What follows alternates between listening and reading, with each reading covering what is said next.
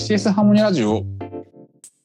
これまでカスタマーサクセスにとって言語化はなぜ大事かっていうテーマで2回話してきました。前回が数字っていうポイントで、まあ、カスタマーサクセスの活動として大事なところを話してきたと思うんですけど、まあ、最終的にやっぱお客さんに共感してもらえるとか巻き込んで一緒に行動していくところを作っていかなきゃいけない。じゃあどうやったらそういう動きを作れるんだっていうところを今回は少しあの深掘って話していきたいなと思ってます。前回までの話でもそうなんですけど結局言語化っていう話って定量と定性のバランスを加えて話していく必要があってそれって結局はお客さんを理解してお客さんに対してカスタマーサクセスしてこうあるべき姿に一緒に向かってもらうためにやってることだと思うんで客よりもお客のことを理解しながらゴールに導いていく捉え方としては考えられるかなと。このお客さんに共感してもらうっていう話は必ずしもお客さんに完全に迎合するっていうこととはちょっと違うっていうところがあるかなと思っていて、あのこれはこれまでも話してきたところだと思うんですけどつまり顧客理解ってお客さんの話を聞くことじゃないですよねっていうところはなんか我々3人は思ってるかなと。でこれまで話してきた内容で八木さん何回もあんまりちゃんと聞いてないですよっていう話も、えっと、言ってくれてると思うんですけど、はいはい、お客さんの話を聞くことについて今回の定量と定性のバランスみたいなところとか、うん、多分ポイントあると思うんですよね。そのあたりってそのモデリングしてる時は割と訂正拾ってるんだと思うんですけどそこから定量に落とし込むところとかっていうのは実はお客さんの話を聞いてるようで聞いてないっていうところのなんか要素が強く出てるポイントではないのかなっていうふうにもうちょっと思ったりしてるんですけどそのあたりって使い分けだとかモードが変わってたりとかするところあったりするんですか？使い方が変わってるというか目線が変わるのでそもそもモードは違うと思います。言語化するところに関して言うと、あの、うん、聞いてないのは聞いてない時は聞いてないですね。で、その意図もう少し考えているので言うんですけど、お客さんが言ってる言葉を取らないと何を聞くかというと、お客さんの認知を聞いてますね。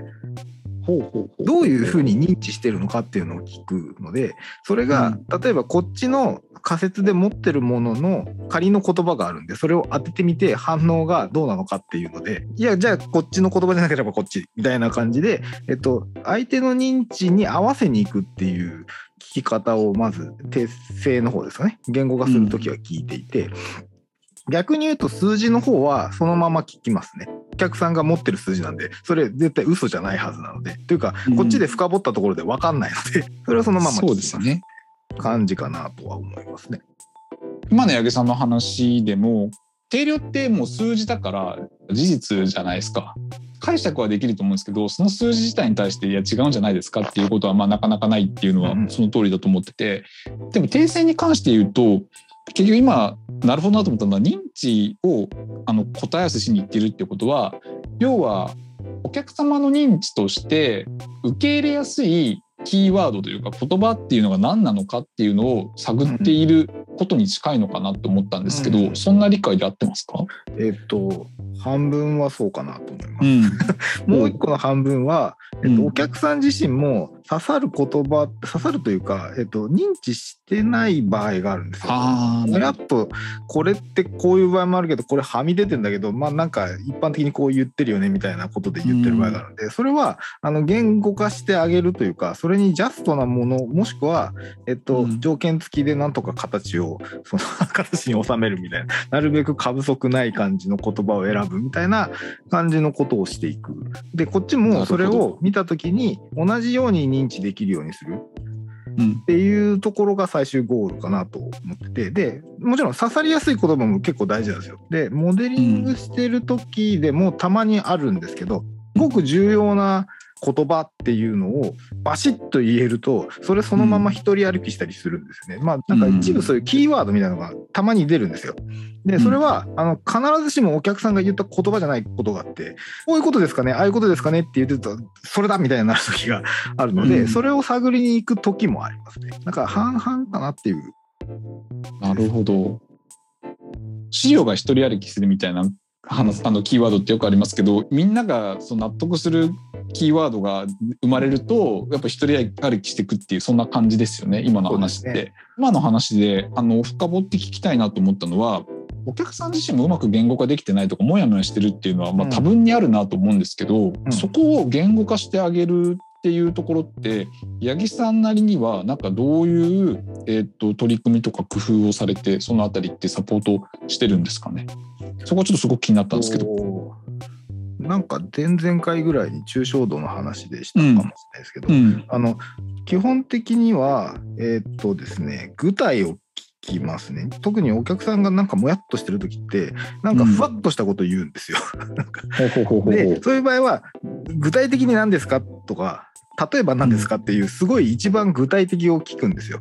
そうすると、この場合こうなんですってすごく教えてくれるんで、それをまず捉えますので、他の場合ありますっていう、なんか同じような、同じカテゴリーにその人が入れてるものを何個か聞くんですよ。まあ、3つぐらい聞けば十分だと思うんですけど、その中からあの共通項を引っ張り出して、それにラベルを貼るっていう。どれが同じものかなって共通点を見つけてそこに名前を付けます。あ、わかりました。あの前々回の話で言葉のコントロールの体と中小の行き来の中でのバランスを取るところで多分その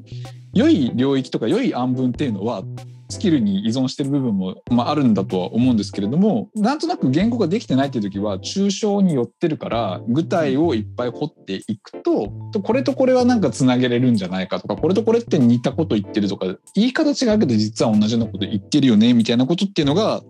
対話を通じて見えてくるっていうことですよね。そうですね。で、やっちゃいけないなと思ってるのは、うん、同じ抽象度のもので話しちゃいけないと思うんですよ。めっちゃわかる。お客さんが言ってる言葉をさらに抽象度上げるっていう人がたまにいて、それやると、まあそうなんだけどねみたいな反応になるんですねお客さんが間違っちゃないので抽象度高まってるんで、うんうん、あの自分が言ってることと間違ってないのでああイエスってなるんですけどなんかそれって多分本当にちゃんとしたネーミングになってないのでやはりその場合ってやはりもやっとしてるって思った瞬間にまず具体を全部聞いてって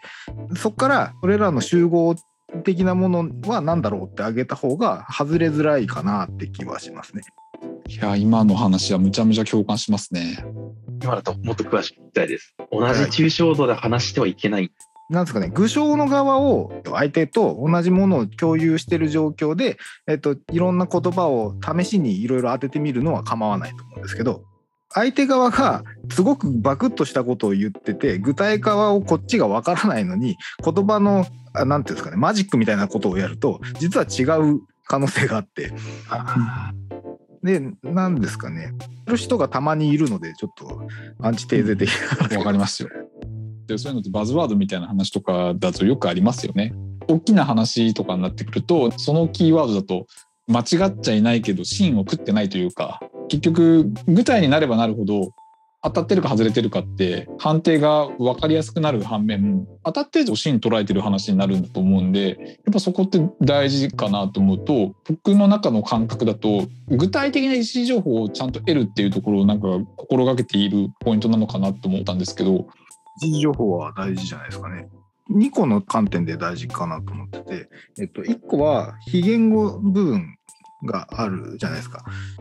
イエス、ノーってこう、なんかこうですかって言った時にイエスっていう時にイエスの言い方があるので、なんていうんですかね、誰かから聞いたイエスって言ってたよって言われるのと、実際イエスっていうのを聞くのとでは違って、いや、まあ、そうだよねっていうのか、うん、そうだよねっていうのかで全然違うので、そこがまず1個目ですね。もう1個は、えっと、質問ができることだと思うんですよ。うん、こっちの認知とあっての認知を合わせ込むという作業をしないといけないので、そういった時に、あの、また聞きしちゃうと質問できないんで、少なくとも。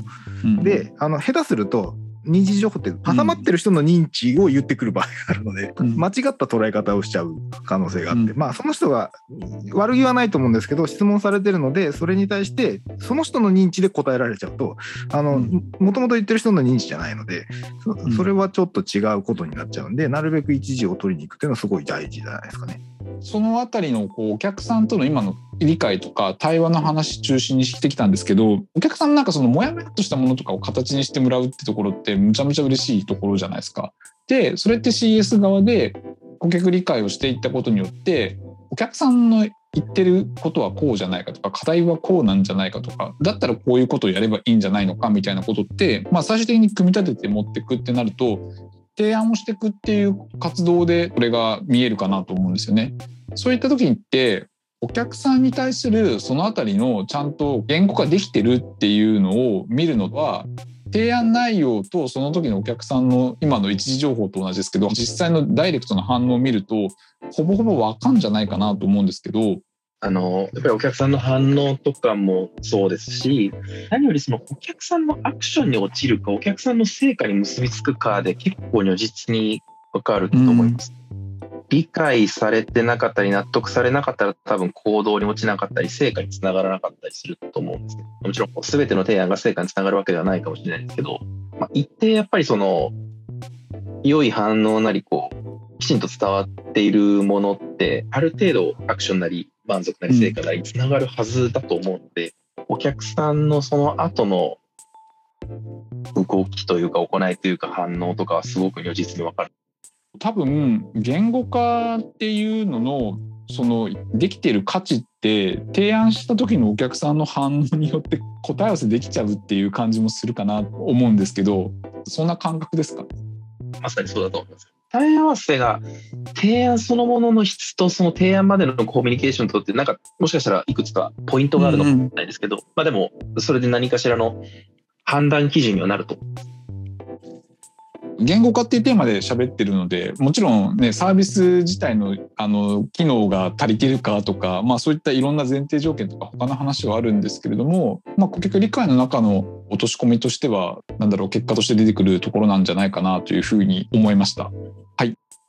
そしたらですね大枠言語化の話って会話できてきたところだと思うんですけどただ一方で言語化について気をつけなきゃいけないポイントとか気にしなきゃいけないポイントっていうところあんまり議論もできてきてなかったんでそれを今度はちょっと話してじゃあ実際に気をつけなきゃいけないポイントってこういうとこだよねみたいな話をまたできればなと思います。はいよろしくお願いします。